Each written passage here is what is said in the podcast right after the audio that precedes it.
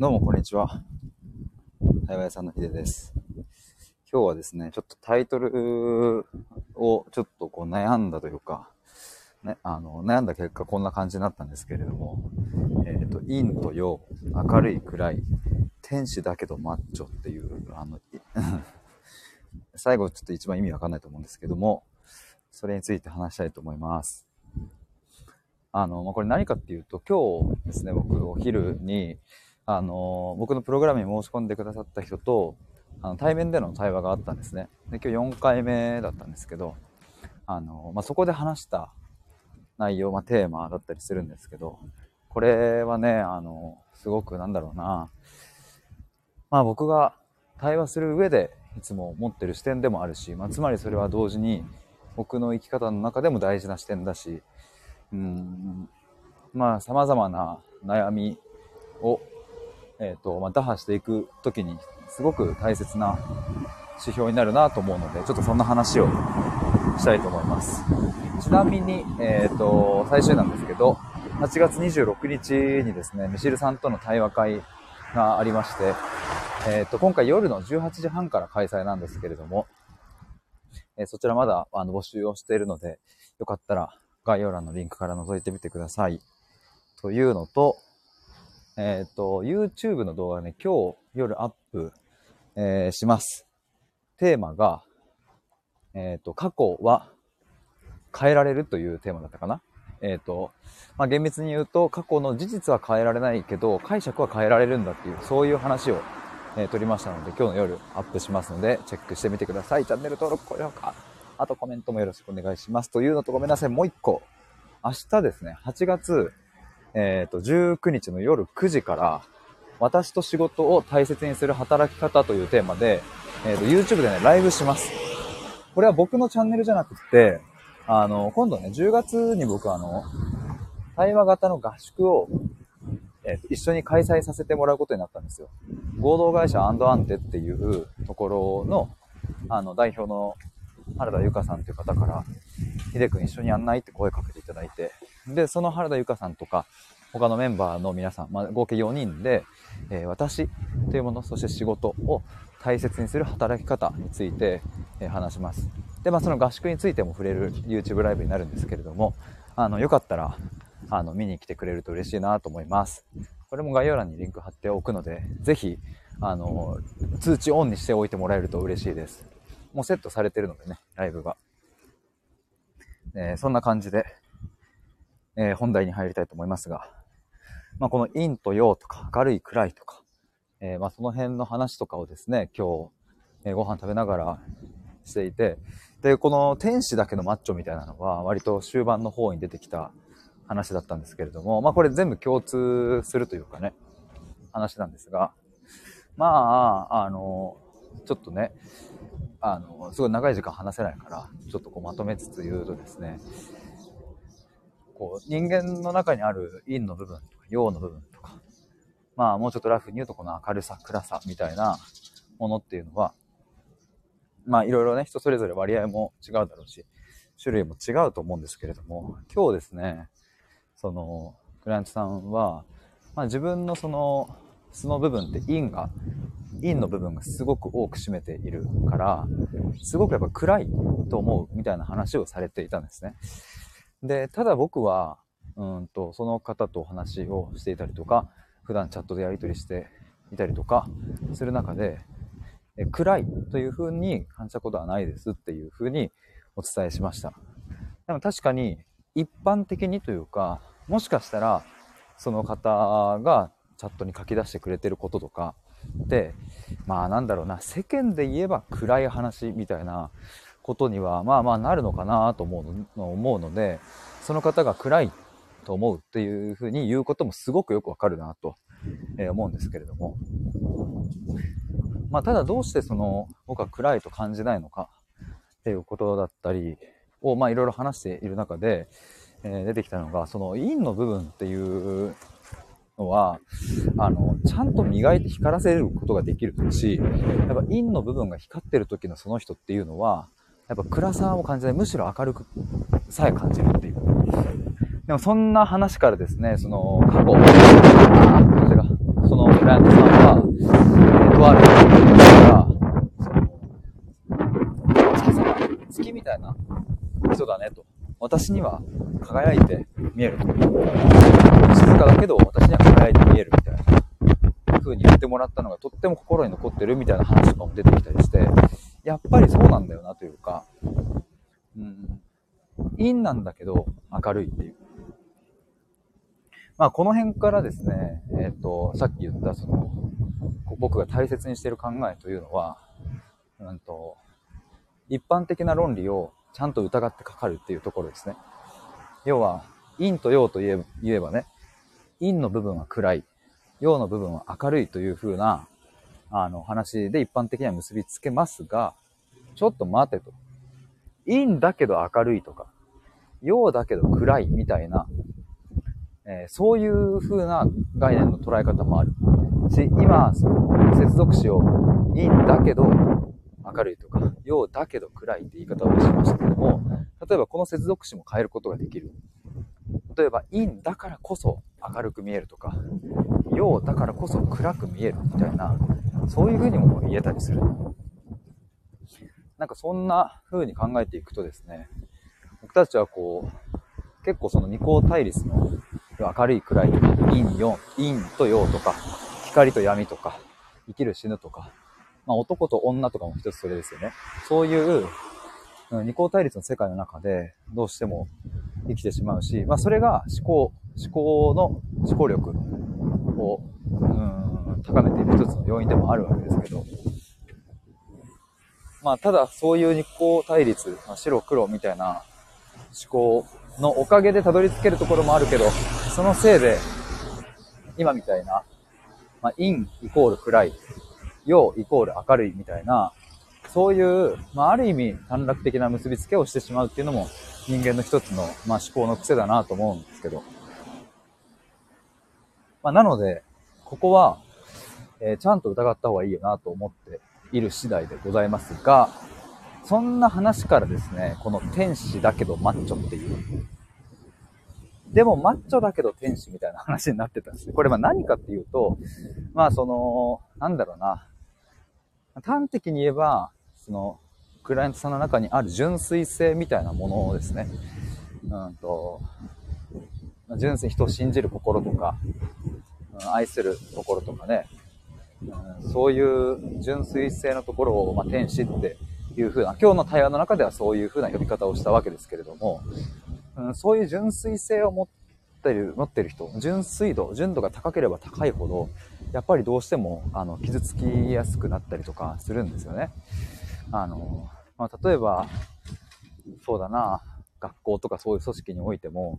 そういう純粋度が高ければ高いほど、やっぱ煙たがられるみたいな、ね、そういう風なさ、やっぱこう、働くわけですよね、その、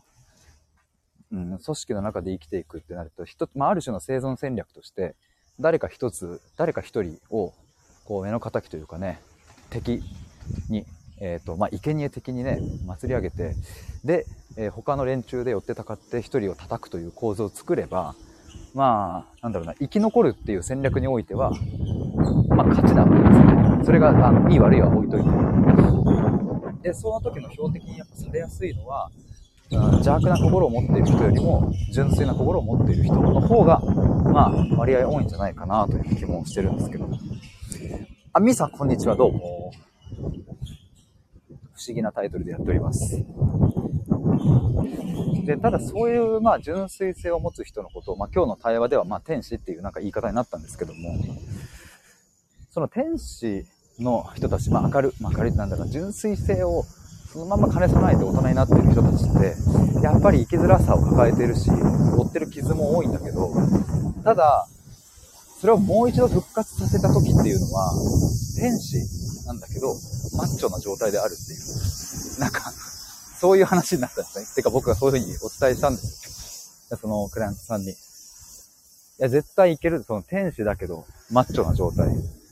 でもマッチョなんだけど天使な状態っていう。これが、えっ、ー、と、大人になってから目指せる世界なんですよね。子供の頃とか幼少期の頃は、まあ、天使は天使でしかなかった。だから傷ついたんだけど、傷ついた経験を元にして、もう一度その純粋性を取り戻し、それを表現する術を身につけたら、天使だけどマッチョっていう。でもマッチョなんだけど天使だっていう、その領域に入れると、あの、まあ、もちろん傷つくことはあるかもしれないけど、それを自分で修復できたりとか、その純粋性というものを変に隠したりせず、表に表現できたりとか、まあそういう風に進化していくんだよなっていう。みーさん、お、どんな内容だろうと思って入りました、笑って。天使だけどマッチョね。何事ってなりますよね。天使だけどマッチョって。でもそう、これはね、結構ね、いろんなところで応用できるなというか、この考え方というか。今言ってたね、その陰と陽とか明るい暗いもそうで、まあその陰の部分が多いイコール暗いではないっていう話ですね。陰の部分が多ければ多いほど明るいっていう可能性があるっていうこととか、陽の部分が多ければ多いほど暗いっていう可能性もはらんでるっていう、それを、あの、まず理解することと、でも理解するだけじゃ、やっぱり、うん、なんか実感湧かないから、やっぱちゃんとそれを自分の経験と結びつけて、えっ、ー、と、腹落ちさせるっていうのも大事なんだけど。あ、ポンコツさん、こんにちは。どうもどうも。結構だからね、これはね、あの、うんと僕が今日、そう、クライアントさんにも聞いた問いの一個なんだけど、こういう視点を持ってるといいかもなっていうのが、まあ一つの例なんですが、今日ね、そのクライアントさんと話してるときに、あの、やっぱこう明るく過ごしてはいたいと。前向きに明るく過ごしていたいっていう話をされてたんですけど、僕はそこでなんで明るく過ごしたいんですかっていう話を、あの、まあ聞いたんですね。で、なんかこの問い、なぜ僕は質問したかというと、うんと、明るく過ごすっていうことが、果たして本当に幸せなことなのかっていうところをもう一度再考する、もう一度考える必要があるからっていう。つまり暗い状態が、えー、不幸かっていうと、そうとも言えなそうだし、かといって前向きで明るい状態が、うん、全部が全部幸せかというと、本当にそうかっていう。それをもう一度問い直すために、まあ、その質問をしたわけですけど。で、そうするとね、その質問をしたらですね、クライアントさんからは、やっぱり、暗い時っていうのは自分の嫌な部分とかにもこう目が行くからやっぱ苦しいと。だから明るくいたいという話があったわけですが、あの、その苦しい部分っていうのは、まあ、さっき言っていた陰の部分、暗い部分っていうふうに、クライアントさんの認識ではあるけれども、さっき言ったようにですね、冒頭にも言ったんですけど、暗いけど明るいとか、陽、あ、じゃない、陰なんだけど明るいとか、その状態を目指すことはできるというか、あむしろそっちの方が本質的な、えー、まあ課題解決というかね、なんだろうな、変容なんだろうなと、今日は改めて話して思ったわけです。ポンコさん、ふむふむ。兄さん、ヒデさんがまさにそんな感じします。あ、マジっすか？ちょっと嬉しいな、なんかそれ。え、ちょっとどの辺か聞いちゃってもいいですか？ちょっともし言語化できれば、お聞きしたいです。そう、だからね、結構この二項対立で物事を考えるときには、一見そんなことありえないでしょっていうところをちゃんと結びつけて考えたりすると、結構面白かったりしますね。今みたいな。今回の例は分かりやすいかもな。いいんだけど明るいとか、陽だけど暗いみたいな。みーさん、暗さを持ち合わせていそうな部分を感じます。おー、嬉しいですね。やっぱ暗いってさ、やっぱさ、あの、なんだろうな、本来、あんまり良くないっていうところと結びつく概念だから、だから、えっ、と、陰の部分も良くないっていう風にね、一緒になるわけですけど、なんだろうね。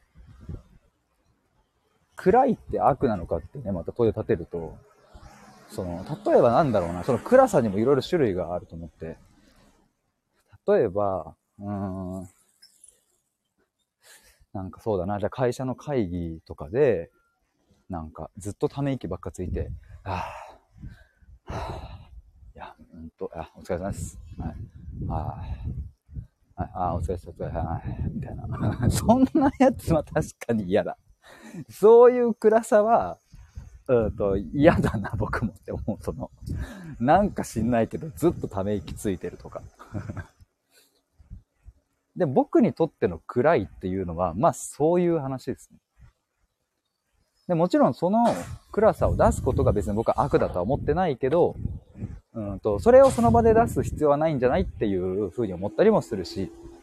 もしそれを出したいんだったら、あの、なんでその暗さを出すか。まあ、要は悩みを抱えてたりする可能性があるわけだから、ちゃんとそれを言った方がいいよねって僕は思う。その、雰囲気として、はぁ、はぁっていうぐらいなら、いや、最近ちょっとこれで悩んでて、ちょっと相談乗ってもらいたいですって言っちゃった方がいいよね、みたいなのはあるんですけど。お、みーさん、暗さというより裏側な感じです。うわぁ、これは、むちゃくちゃ、うん。なんか今これから言おうとしていたところにも繋がるな。そうなんですよね。だから暗いっていうのは、その雰囲気としての暗さっていうのは、あの、あると思うんですけど、内容としての暗さっていうのは僕はあまり感じないというか、そう、裏側っていう意味合いがやっぱ強いですね。いや、そう、最高だな、これ。暗さというより裏側な感じはまさに。だから今日のクライアントさんも、やっぱりこう、普段ね、僕のその、自己探求プログラムの方ではこう、あの、チャットに書き出してもらってるんですけど、やっぱそのチャットの内容が私は暗いと思っちゃうっていうような話も確かちらっとあったんですが、まあ、確かにそれはさっき言ったように、うん、なんだろうな、俗に言う暗い話のくくりに入るのかもしんないけど、あくまでそれは本当にそう、みーさんが言ったように、裏側っていうイメージだから、うん、舞台裏みたいなのも近いのかもな、なんか。そのステージのね、舞台裏はさ、確かに暗いんだけど、あ、これめっちゃいいじゃん。暗いよね。その、表舞台の裏にあるさ、なんかいろいろこう照明があったりとか、マイクのさ、機材があったりとか、そっちって絶対暗くなってるけど、でもそこにいる人たちってめっちゃワクワクしてさ、なんか、よし、次これ行こう、次これやろう、みたいな。次準備して、よし、うまくいった、よし、やった、みたいな、めっちゃ明るい空気感がそこにはあって、なんかでも本当そ、そんな感じっていうかね、暗いんだけど明るいってやっぱそこにも成り立つしね。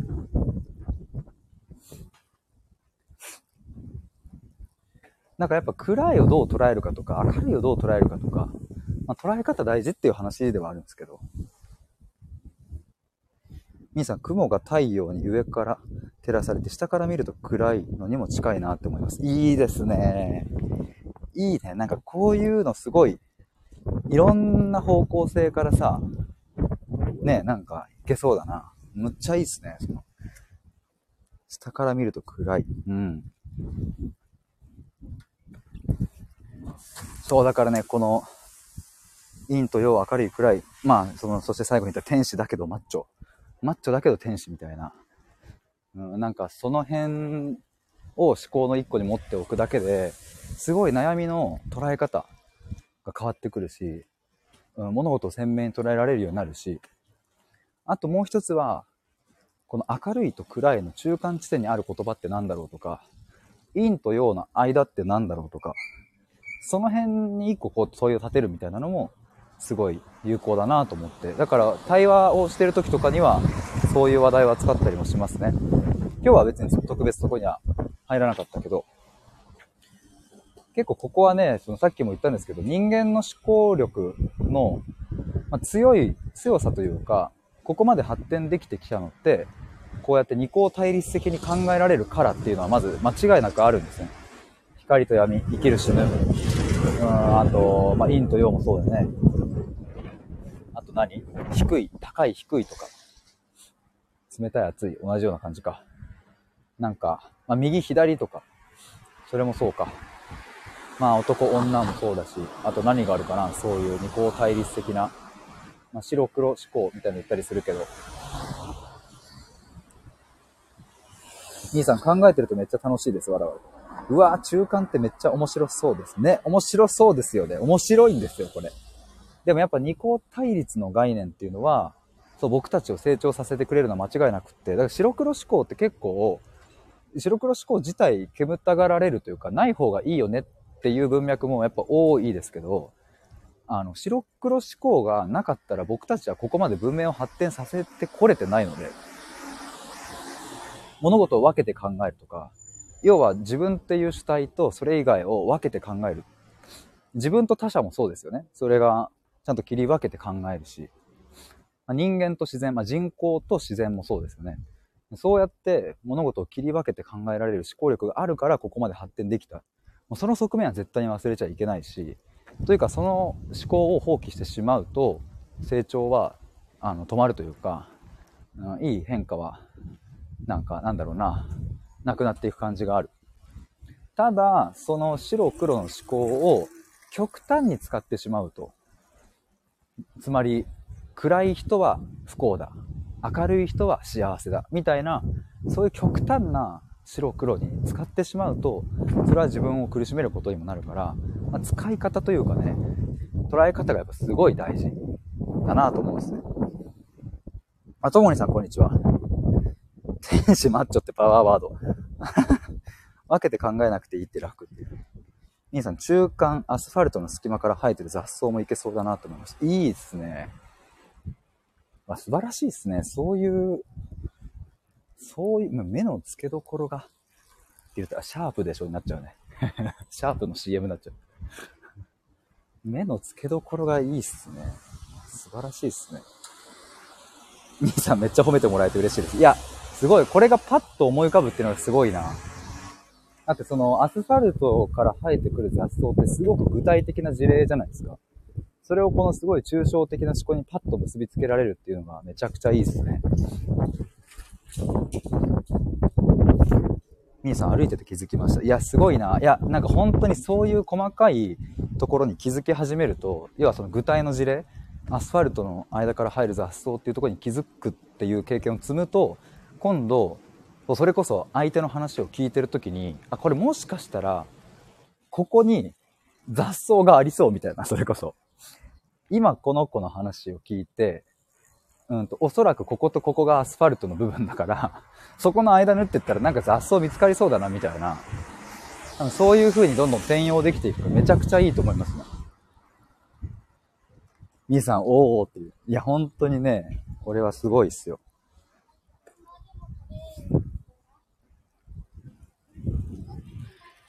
いや、そうなんだよな。この、二項対立白黒思考は、ちょっとね、いろいろ考え、考えどころがありすぎるくらいありますね。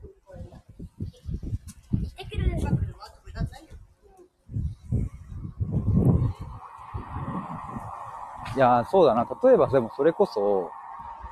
そのなんでこの白黒思考二項対立がいいかみたいな事例の一個で言えば、例えば何か商品サービスを売るときに、こうね、ターゲットを絞るみたいな時にも、すごい役立つわけですよね。例えば、そうだな、うん、じゃあ、なんか自分が、とあるメーカーの社員でさ、新商品を、こう、発売する。じゃあ、例えば缶コーヒーとかでいいか、缶コーヒーの新商品を発売するってなった時に、じゃあその缶コーヒーを全人類に向けて売りますみたいなのは、やっぱりなかなか難しいと。もうすでに缶コーヒーで売れてるものがあるから。じゃあどうやって誰に売ってこうかを考えたときに、まず切り分け方として、まあ、男、女って分け方もあるし、えあとは、属性、社会的属性、会社員、フリーランス、え個人事業主、えっ、ー、と、学生って言ったっけ？あとは、主婦とか、おじいちゃんおばあちゃんの正月。そういう社会的属性で分けることもできる。し、あと他にも年収とかで分けることもできる。し、あとは、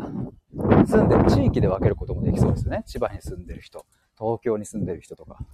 もできると。で、さらに言えば、千葉に住んでる人の中でも何、何々市に住んでる人みたいな分け方もできるし、あとは行動パターンで分けることもできますね。朝出勤する人、昼出勤する人、夜出勤する人みたいな。